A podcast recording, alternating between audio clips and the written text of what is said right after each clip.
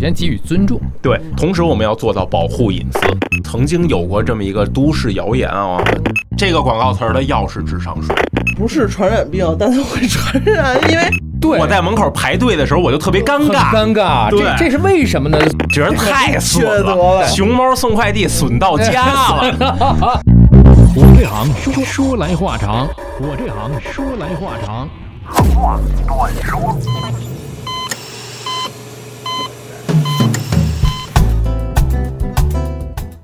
我这行说来话长，咱们今天继续啊，有请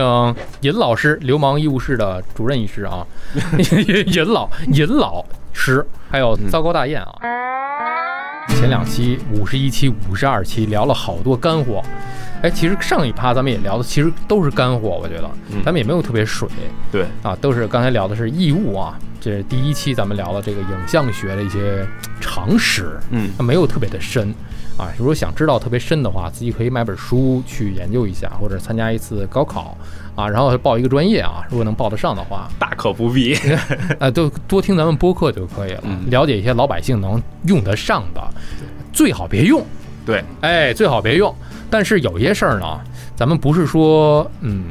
不想怎么怎么样，但是又赶上了，比方说现在家里养宠物的比较多，嗯，因为我就想到一个话题嘛，呃，猫呀、狗啊、小猫、小狗太普遍了。嗯谁周围的朋友，你五个里边得有三四个养小猫或者是养小狗。对对，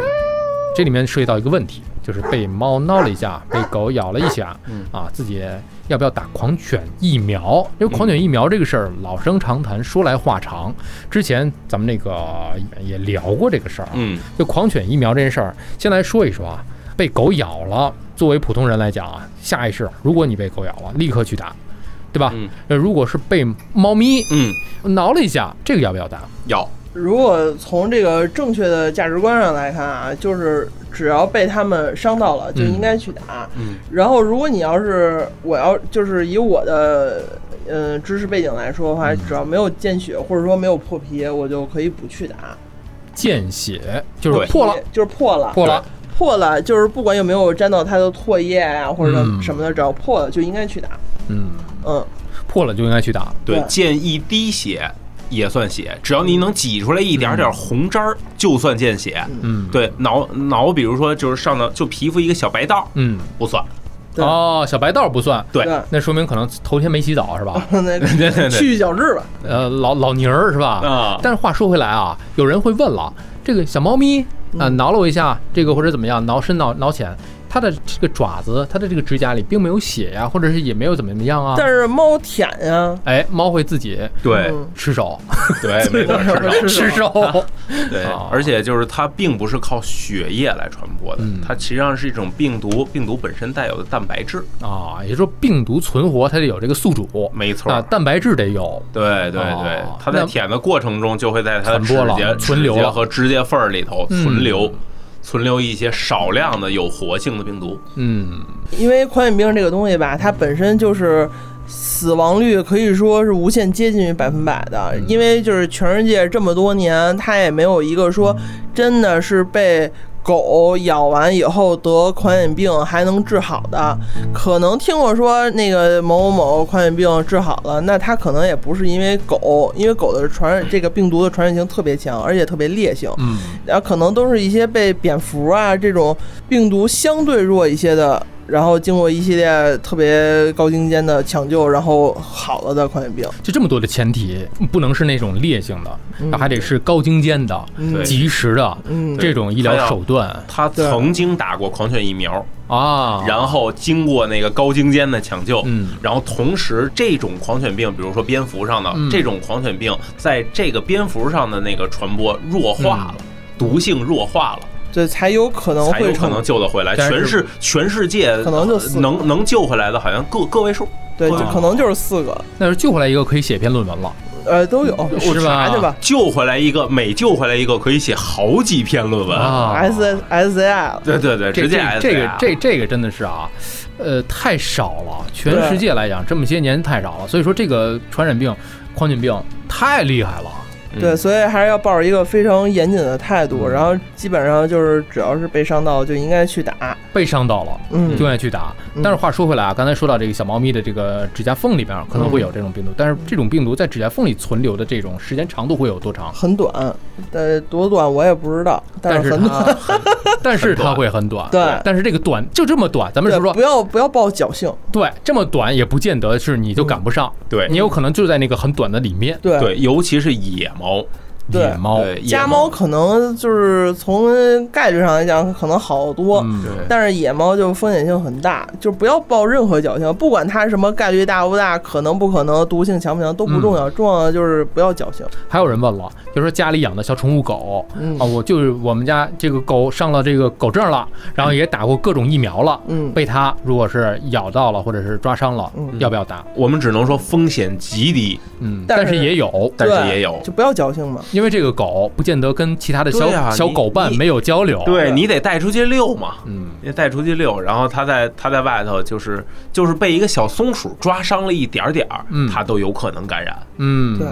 那这个狂犬病叫做狂犬，顾名思义啊，嗯，就是狗嘛。嗯但是它不见得只是在狗身上存在。对那说人要是咬到了人，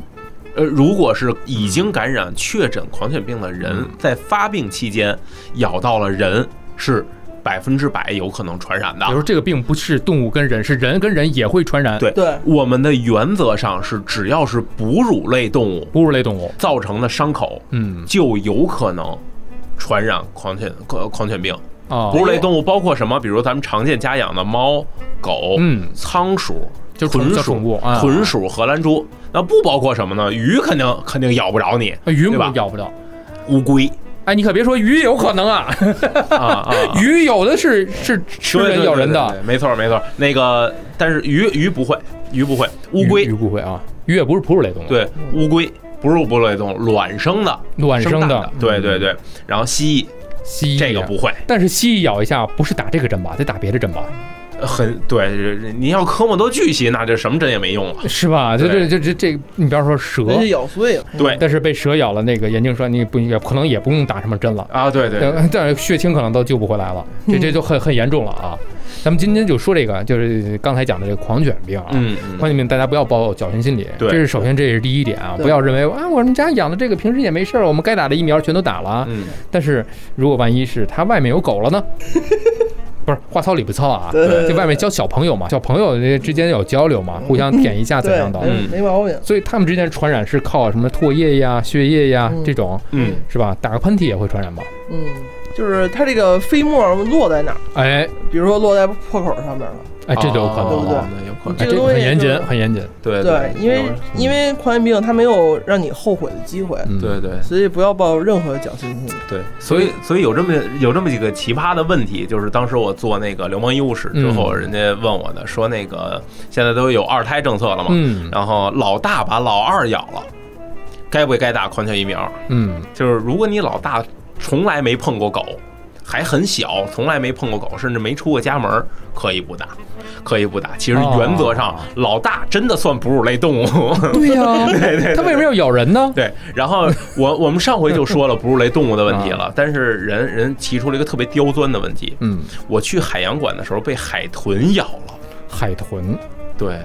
海豚、鲸，对，海豚、鲸鱼，虽然你很难碰上，但是它真的算哺乳类动物，对，这个很刁钻 了。几率真的很小，所以但是不是没有，所以回复了吗？回 复，不是没有，这我不能抱侥幸心理。对，不能抱抱侥幸心理，该去医啊院去医院。对该去医院去医院，对，还有一种就是，即便是你破口了，嗯你得打一破伤风吧，是吧？对比方说我们平时干这个家里的活儿，不小心嗯钉子扎了、刀割了深口儿比较深了这种，嗯尤其生锈的这种，对，还是要及时去就医去打针。没错就光这么说，大家可能会觉得，哎，你们这个骇人听闻，讲一讲实例，遇见的这些狂犬病的病人发作的这样子。嗯，狂犬病就是以前我遇到过，就是因为狂犬病是死亡率是百分百嘛，基本上，嗯然后所以他们到医院的主要目的也不是为了治疗，可能就是为了让他们减轻更多的痛苦，然后让他避免更多的伤害，嗯然后让他走得更得体、安详，嗯然后痛苦更少一些。之前遇到过一个就是去地震的志愿者，然后他是去之前大概呃嗯十几天的时候吧，然后被家附近的狗咬到了，然后他打了一针狂犬疫苗就走了，因为他就要去 了嘛，然后没有来得及把后续的治疗跟上。等他回来以后，然后他就发病了，大概就是两三个月的时间。发病以后，他就来到医院了，已经确诊了。然后我们当时的一个措施就是，呃，他已经有症状了，他有症状期间，我们就要把他约束在床上，用一些约束带啊，然后各种手段，然后把他约束在床上，然后把这个窗帘啊都关上，然后就尽量声音小一些。哎，这里面有一个狂犬病的一个症状，对，就畏叫光恐是吧？风怕水，哦嗯就是你跟他说你想喝水嘛，他说他想喝，但你把他的水拿到他面前身上，他听到这个喝水声音的时害候，怕他就会喉头痉挛，然后有一些特别惊恐，然后呼吸困难，然后等等一些症状。光也是这样，所以是吧要拉窗帘儿，嗯，然后就是太阳光啊、灯光啊，都会对他造成这种刺激的反应，其实也都是差不多的，就是恐风怕水。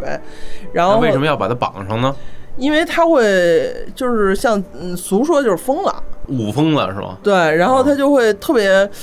就是会伤害到别人，然后可能而且他力气可能会比平时要大很多，因为我们曾经见过，就是小姑娘得了这个病以后，把她绑在床上，就是约束在床上以后，她打个挺儿能把这个床立起来，嚯，调动全身的这种肌肉，就塑料床啊，呃，就是那种大铁床。铁呃对，而床，且是以前那种，不是说像现在那种带轮儿的，就是那种呃大铁款的，然后弄那个白色的，以前的很早以前的嗯那种这床。得什么核心啊就？小姑娘都会给她，就是差不多九十多斤、一百斤的样就子。是说它这个伤及的这个病毒伤及的是神经神经神经系系统神经系统所以它调动了全身这种肌肉能力啊。我的对，天所以他就是会伤害到别人，所嗯以约束他就是为了保护别人，嗯，然后再有一个也是为了让他自己少受到伤害，因为我们也碰到过那种可能就是没有给他约束的特别好，到嗯最后他挣脱了，然后他就会在屋里随手抓一些东西，然后嗯开始打，开始砸，然后你要去把他再去给他制服住的时候，就会非常的困难。可能一个呃中年的人，然后我们可能需要六七个人，而且还就要是避免再次的被伤害。对啊，对啊。然后我们进去的时候也会全副武装，然后比如说用一些东西护住自己的胳膊，嗯然后带上面屏啊什么的，就塑料制品啊什么的，怕它咬到什么的。所以就是防止它伤害自己，也防止它伤害别人。然后它躺在床上的时候，我们也会给它一些适量的镇静，嗯，就会让它更平稳一些。嗯然后一个是不要有那么激烈的起伏，再一个就是嗯让它自己也更好一些，提高一下它后期的质量，嗯就临终质量。嗯，当时那个病人就是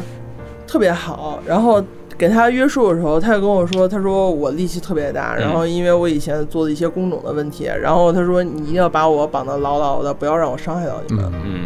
所以就会让我特别的感动。在理智的时候还会有这种顾及到其他人的这个安全和感受。你，看看，就是对嗯按如果咱们按生化危机来说，那小姑娘都能变成舔食者了嗯，啊，这个对等级的就成年成年男性，然后之之前还练过什么，这直接就是所以丧丧尸级真的别嗯是了啊。。所以说这个真的可能被小猫小狗挠了一下，你觉得现在没有什么事儿，但是呢，真的是无限接近于百分之百的一个对致嗯死率啊。嗯嗯但是这个疫苗它是分一个阶段的，要打若干针的，对吧？对他需要打好几针，所以你刚才说那案例所以一定要就是按时没有打完，没有打完，没有打完都不成，对必须要全程接种。对对。如果你你就是其实还有一个就是你，比如说你想预判，嗯预判说。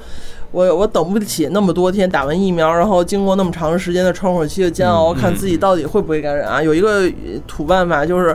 看看就是伤到你的这个动物，然后它七到十天有没有死。嗯，如果它死了，那可能它就是给被感染了。你一定要更严谨和及时，人能等到七到十天吗？呃人可也可以是的差不是多。嗯发就是发发病要至少比他的那个死亡要晚一些。对，因为这个病程大概就是从发病到死亡，大约就是七到十天，但对于这个志哦愿者来讲，很无奈，他吧嗯对，很伟大。嗯他临终前，然后就是感觉他就是在硬生生的挤着那一些就是残存的一些理智，然后他就跟我们说，他说你们是最可爱的白衣天使，就是说这个每一个字的时候都特别特别费劲，但是你就你你的内心是非常有触动的，啊，对，打完这一次之后，假如说这一次我打了全程也接种完了之后，嗯下一次再遇到这种同样的情况，说就被狗咬了，还要打，重新打，对，重新来，是有有效期的，我记得对，是重新来。但是具体要怎么着，还是要找我就是疾控中心的医生，然后他去给你做评估，嗯因为哦这个东西就不是说咱们科普个谱，然后告诉你应该还是不应该就可以解决的问题，嗯它是一个非常要评估严谨的程序。每个人可能都不一样，对对，跟你的这次伤害的程度也不一样。对对对对，对所以一定要去对看病，去看医生，网然后听医生的。从网上查，有些地方会说三年，嗯对，打一次管三年，嗯，但可还是别管查三年了吧可是，小伤口啊，对可是小伤口，可不是那种那个就是就是比如说那个大丧袄咬的，然后头皮都掀了，那我的个天那哪个不行，那管不我觉了那 个。得哎不不是光打狂犬疫苗的事儿，对对对对，其所以实一定是要听医生，不要抱有任何的侥幸心理。也别自己对没事儿去网他上会从查，专业的角度，而且他会帮你查抗体。对嗯，，他会有很多种办法，但是一定不要抱心存侥幸。狂犬病真的是啊，耳熟能详，嗯老生常谈，大家有狗那年就有，对嗯哎对对对啊对对，到现在这还是存在这样的一个问题，对嗯所以大家不能忽视，而且养狗养宠物的人越来越多，嗯，，对，这个问题大家千万别忽视，啊，也不是开玩笑，这是常见的。还有没有其他的，比方说不太常见、小概率事件的一些传染病？比如说中国可能见的比较少，大概就是疟疾，疟疾，嗯，嗯对，也蚊疟疾虫一吗嗯般，呃，对，然后就是蚊虫叮咬嘛，然后疟疾就是在哪儿比较，就是什么职业比较多见啊？就是航空的人，哎哦，为什因么为呀他们老出去，然后比如说去非洲啊，嗯哦哦然后去哪儿哪儿啊，然后那边比较容易得，然后他们虽然走之前可能会有一些防御措施对，但是你不能百百分百避免。所以就是他们有一些人会，反正我们见到疟疾病人，嗯，呃，航就是航空这一类的人比较多。哎，所以说到这儿了，我想起来嗯一个话题了，是不是？比方说我们出国，可能这两年因为疫情我们没有走出去，嗯疫情完了之后，可能有大批的朋友可能要去散散心，嗯出国玩一玩。有的地区去之前是要有规定去接种相关的疫苗对的。对对对你比方说刚才你说到非洲，可能因为它的这个生态的原因，可对能会有各种我们没有见过的昆虫，嗯，没有见过的昆虫身上就会有我们不常见的疾病。对，哦，那合着飞机上叮我那些蚊子都是非洲蚊子，那可 也不一定，哎这个是可呃，能一看机票，我这我这飞机嗯北京飞石家庄的这 这没有，这个 这这个这个咱再弄一个非洲蚊子，成本就太高了。啊，对，但是这种风险还有比较少。嗯，然后我还见的比较多的可能就是性病，性病，嗯，对，然后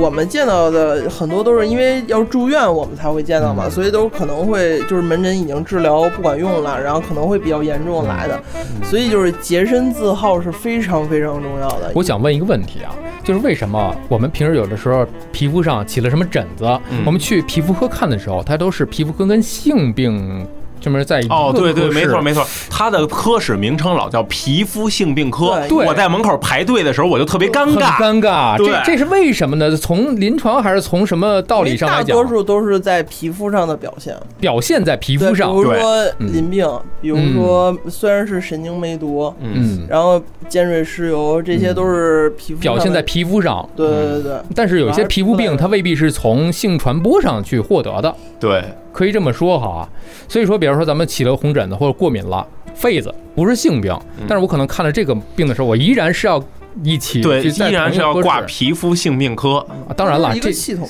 当然这里面也没有什么不好意思，它就是互不要讳疾忌医嘛。对，还是刚才咱们那一趴讲的有是，病对对对对，因还为是。到了医院，大家都是为了去治好、去治愈去做。但是有时候多少会在意周围人的眼光，但是其实嗯首先放心，周围人不会有这么多眼光，哎，他大也顾夫不上，也顾不大上夫也不会有任对，何因的为眼见的光。太多对了，，这种想象出眼光呢，大多数都是自己的。啊，对自己认为，哎呀，大对家都自在己看认为我，我现对在周围去这人个科看室我，你看这这性病科嗯其实没有，即便是，就是大家也不要去讳疾忌医，对有问题还是去正规渠道，去对医院去不治要疗。看电线杆上的，哎，现在对电线杆子还有贴的吗？没有了，很少现了，在一哪有针。电线杆？我记得小的时候看那个电线杆子都很少。对，电线杆子都少见，现在都是电缆入下地入现落在地走了。现在都走电商了，对，这呃，其实其实曾经这些贴电线杆子的那个江湖游医啊，然后用那些这个糖皮质激素土土方啊，用不是他他还不是土方，他真给你打药，他打糖皮质激素，嗯当时好的非常快。当时就啊掩盖对了，激素对嘛他他激素很快的把嗯你症状掩盖了，一针就灵，一针断见效根儿啊，对对，一针断根。根儿。对对，然后当时的这些现在依然都在还在赚钱，哦，依然还在赚对钱，，就只是不过它摇身一变，就对就摇身一变变成了另外一种形式。对对对，嗯现在的莆田县系医院当年都是干这个的。哦，对他们是原来一拨这样人，同一拨人，坏人变老了，所以说还是这种疾病来讲啊，嗯大家还是呃这不是一针的事儿，对，对，它是有疗程的，它是有分它阶是一段个的。对，它是一个长期的慢性的疗程，嗯，所有呃淋病梅毒好像都是，就是我从小就是看到这种性病最多的就是淋病、梅毒，对对对梅是吧毒是已经还有谐音一针梗就灵，对，还有谐音一梗针就灵嘛，是吧？对，就是梅毒是这样，就是嗯它可以治好，早期梅毒啊，它是可以治好的，但是它就像那个大红门的那个猪肉一样，嗯就是。你好了以后，你身上也是盖着这个戳。你去查这个，就是这个抽血嗯嗯这个嗯检测的时候，它也会显示你有梅毒，但是它肯定是好了。哦对，但是因为神经梅毒是走神经的嘛，到最后它可能会出现一些别的症状，比如说，呃，咱们俗称说傻了，然后记忆力不行了，胡说八道了，就像这种症状。然也后是走神经的。梅毒脑对病，，因为分一期、二期、三期嘛，嗯到嗯晚期的时候，他可能就是神志就没有那么明白了，然后就开始胡说八道、胡搅蛮缠呃，。不是，那你所谓的治好了，是就是完全没有传染性了吗？对，然后他病毒也没有了，嗯，但是他那个你查他那个抗体还是依然是阳性的哦啊，，所以说明就白了。像那个猪上一样，盖着那个戳，走到哪儿他都是盖着这个戳。啊哎，没没有传染性，我就放心了嘛， 是吧？但是说人家好了 就他好了就是好了，但嗯是他他始终会有这个之前的这些个对，你印记在啊。对，他会有足迹在那儿的。嗯啊而且它治疗起来，其实早期的时候也是相对比较简单的，一般就是定时，然后打青霉素，可能在门诊的时候都是肌肉注射，但是那个治疗是非常痛苦的，因为青霉嗯打素，青霉素为什么痛苦啊？因为青霉素这个东西吧，它其实不太好溶于水，就是给它用溶液溶的时候特别不好溶开，哎然后咱它们做就呃皮试那不是也是青霉素不吗？一样，哦不一因为样就它是打的小小剂小量粉儿很大小粉儿的那个东西吧。啊对哦对，就是它那个剂量都是哦四百万、八百万啊什么的。嚯哦，然后所以它它那嗯个剂量量很大，然后它溶的时候就特别不好溶，而且它也会容易堵那个针，所以他哎们呦用的那个针都是比较粗的，可能所以十毫疼升、啊，二更难受。啊。哎呦它呵，打到屁就是打肌肉嘛，啊然后那个打针的时候，那个针就会更粗更长，啊哎呦所以就会特别疼，一定哦，要你这么一说的话，这剂量上来了，确实是比较难受啊。，对啊，对小的时候打青霉素，对，打青霉素就是一一针那个嘛，才 多少？啊，那那已经不一样哎小巫见大巫了，是吧？对，啊而且嗯就是你像淋病啊、精神湿疣这种，它可能对皮肤啊，或者说在一些部位上，它会有一个特定的表现，比如说菜花样啊什么的。嗯，嗯，其实对你和对你的伴侣来说，它都是一个非常难堪和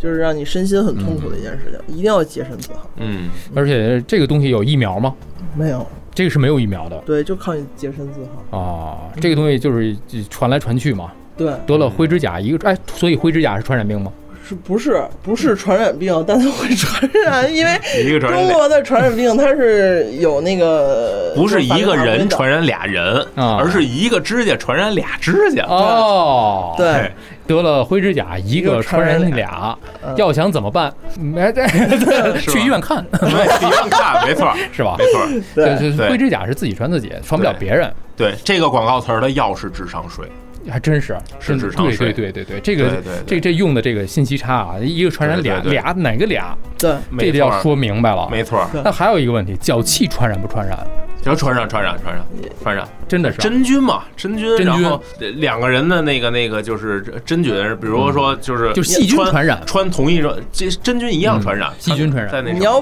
不传染的话，那些个做外边采耳的怎么哎呦，脚说到这个问题上来了。对对对哎呦，对大对，家可以回听到上一期这个对义务里面去讲啊对。那我们聊到这采耳这个话题啊，嗯真的是一个风投项目啊。嗯再来一个啊，就是我咱们之前也聊过这个话题，肝炎。嗯我们大学毕业了，嗯去参加工作，你避免不了要跟社会去打交道嘛，嗯跟同事什么吃饭，什么到外面去吃饭，肯定会面临一些个餐饮上面的一个卫生安全的问题。嗯所以呢，当时我在毕业之前，家里带着我去卫生院打那个打了三针几针那个就是乙肝吧，应该是预防的那个疫苗。嗯这个我觉得还是有必要的。对你别说以前我们对就是上学阶段还是比较单纯的，就是吃食堂，嗯家里面可能单纯的两点一线，可能现在的这个小朋友们可能生活都比较丰富了一点，嗯，而且我们也不能带有歧视的眼光去看待这样的一个群体。但是啊，当然自己就是得上某每一个疾病都很痛苦，对对吧？牙疼还疼起来真要命是吧？。对，嗯所以这个像是这种肝炎类疾病啊，大家也是以预防为主。传染病是不是都是要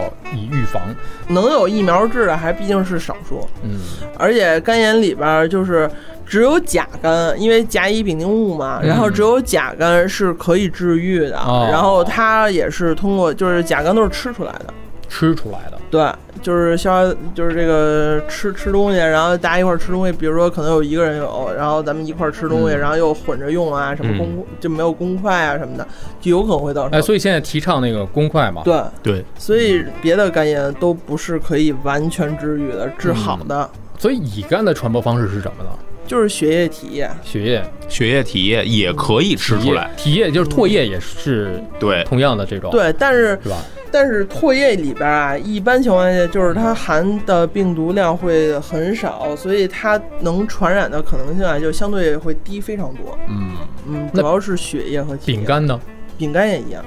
也是也也是跟乙肝是一样的。差不多的啊。丙肝血液为主，那所以大家其实打这个疫苗还是还是有必要的，首先来讲是有必要当然的，了对吧？当然了，还是有必要的，所以大家，我刚才之所以我觉得是少了，就是我觉得现在社会在进步嘛，嗯因为大家的相互隐私保证的会比较好一点。因为对当时我们也是为了自己能够哎把自己能保护好，所以在走向社会之前打一打这疫苗，嗯，对，是吧？呃，在走出社会之前啊，嗯也也要打一打疫苗，因为就是其实可以有一个东西可以向大家推荐一下，就是。呃，也是最近新出的，其实新出了好多疫苗嘛，包括那个九价、啊，七价、九价的，的那种、那个、那个 HPV HPV 的 HPV 疫苗，然后包括那个老年人的带状疱疹疫苗，哦，对，现在是可以打了，嗯，现在是可以打了。尤其是近近期的，我强烈推荐六十岁以上的老年人打一个，但是说实话，多少有点贵，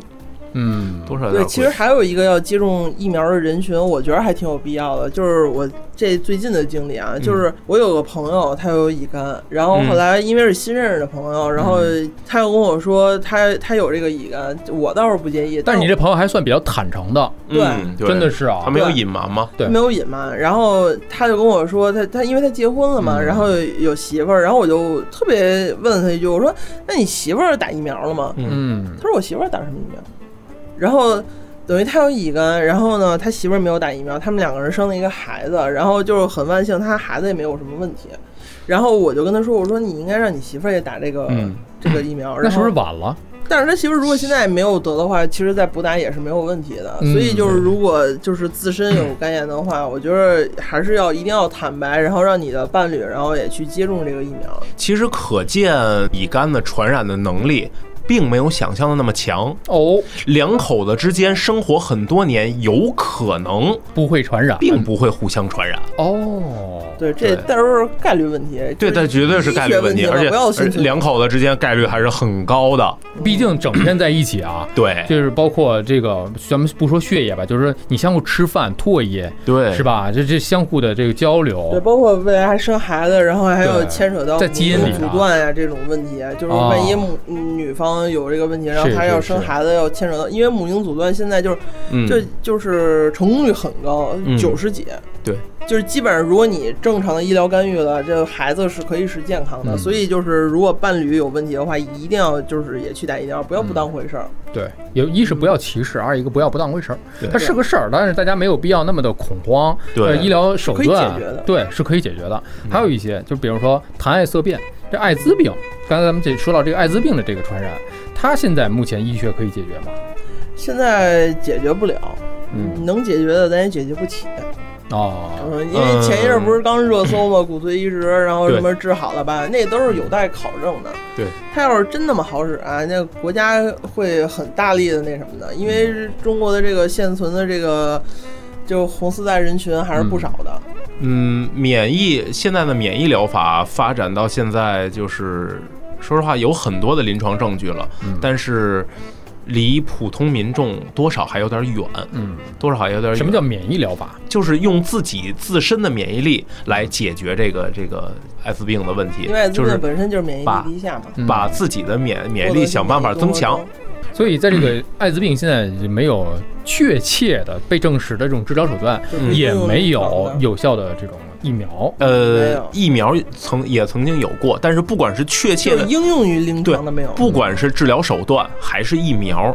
呃，暂时不是没法量产，就是非常贵，不是普通人接受得嗯有了的有门槛儿，而且门槛儿还是很高门的，槛儿奇高，甚至这个门都未必您找得到。对我觉得这个治疗啊，什么预防这疫苗啊，都不是咱们操心的事儿。嗯，咱们操心事儿就是我，反正我以前遇到啊，特别多的就是，嗯，说这个人有这个呃红丝带，然后说周边的人特别害怕或者怎么着。我感觉我反正我身边人都还好，但是我碰上一些恐爱人群，嗯恐爱人群是指说他可能做了一些高危的事情，然后他自己特别害怕自己得上那个病。嗯然后我以前在病房的时候，我经常半夜两三点钟，然后就接到电话，然后就是恐爱人群，他会特别小声，甚至你能听到可能是厕所的回音。哦，大夫，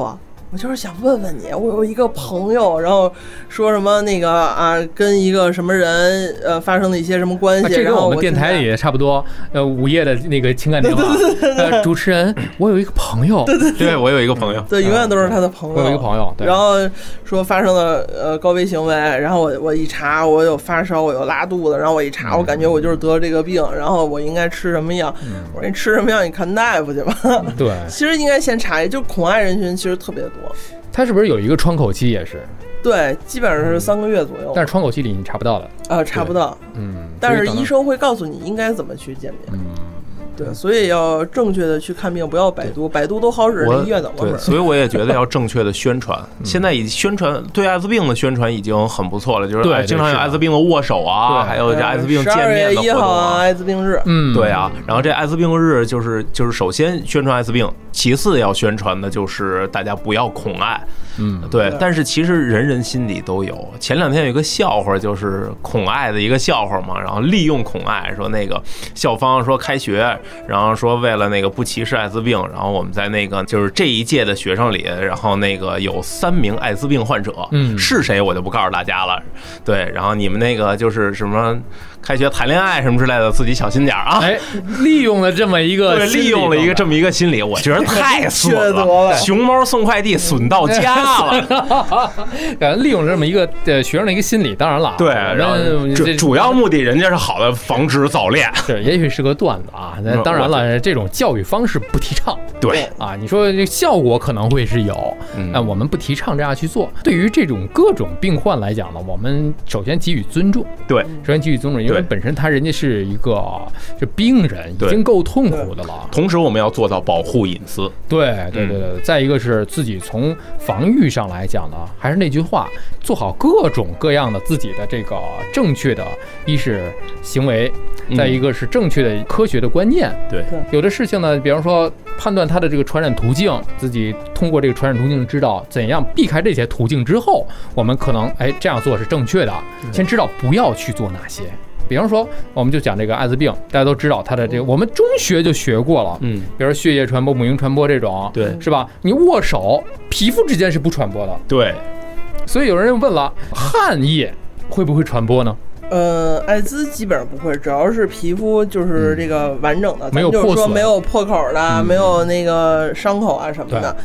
但是这个梅毒啊就不一定了，梅毒就不一定了。对，因为它这个病毒会通过这个皮肤黏膜的渗透，就有可能会有这么一个概率。嗯，所以归根结底就是洁身自好，对，你不爱自己，没有人爱你。特别有道理。所以接触过这种艾滋病的患者，嗯，可以讲吗？可以讲，那就你讲呗。但是嗯可我能肯定播不了。不，我给你播不们，了我给你们先讲，我你给先你聊。讲一讲吧。其实行，你先你先讲着，没事儿，讲吧我再我再切，对没事儿我再艾滋切。病病人啊，如果他们其实大部分人心态都是很乐观的。嗯然后我遇到过好多就是各行各业啊，嗯绝大部分人刚得的时候肯定是先是否认嘛，嗯我不承认，然后后来又进入愤怒，然后啊凭什么是我？嗯后来就慢慢也就接受了，可能心态会有一段低谷的时候。但是他当他走出这个机制以后，他就发现嗯自己可能没有那么严重，然后我这个病是可控的，然后因为他只要是。呃，依从性比较高，就是说白了就是听听话，听医生的话，让你怎么治你就好好的怎么治，肯定会保证就是疗效会非常好的。他后来发现就是生活质量并没有下降很多，然后我我有一我还是可控范围内的，他就会心态好很多，然后甚至会加入红丝带之家，然后这种组织，然后去帮助更多的人。大部分人都是挺好的，那我们曾经有过这么一个都市谣言啊，嗯这是就是人家说就是有抽自己的血，嗯拿自己的血的针管，然后满地铁的扎人那个家对，扎扎人家针，这个对是有可能的吗？就是这因为这个啊，就是它这个病毒离开人体以后，它其实在外边的存活时间就是很短，啊大概就是嗯几分钟、十几分钟的样子，哦跟它这个容量啊，然后器皿的保存啊都有关系。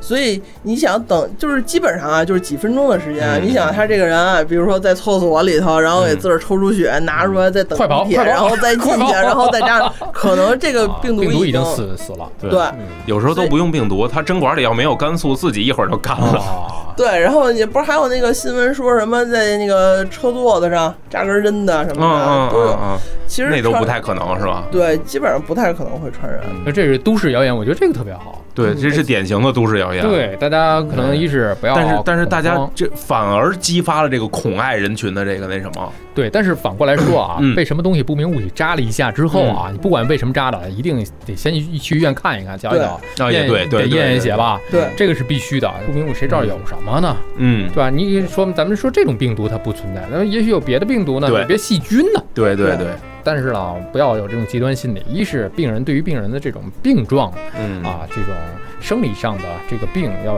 加以这个干预啊。另外一个，我觉得一些个病人的心理上可能也需要去进行一个干预。对对，就是还有一波就是不太能播的，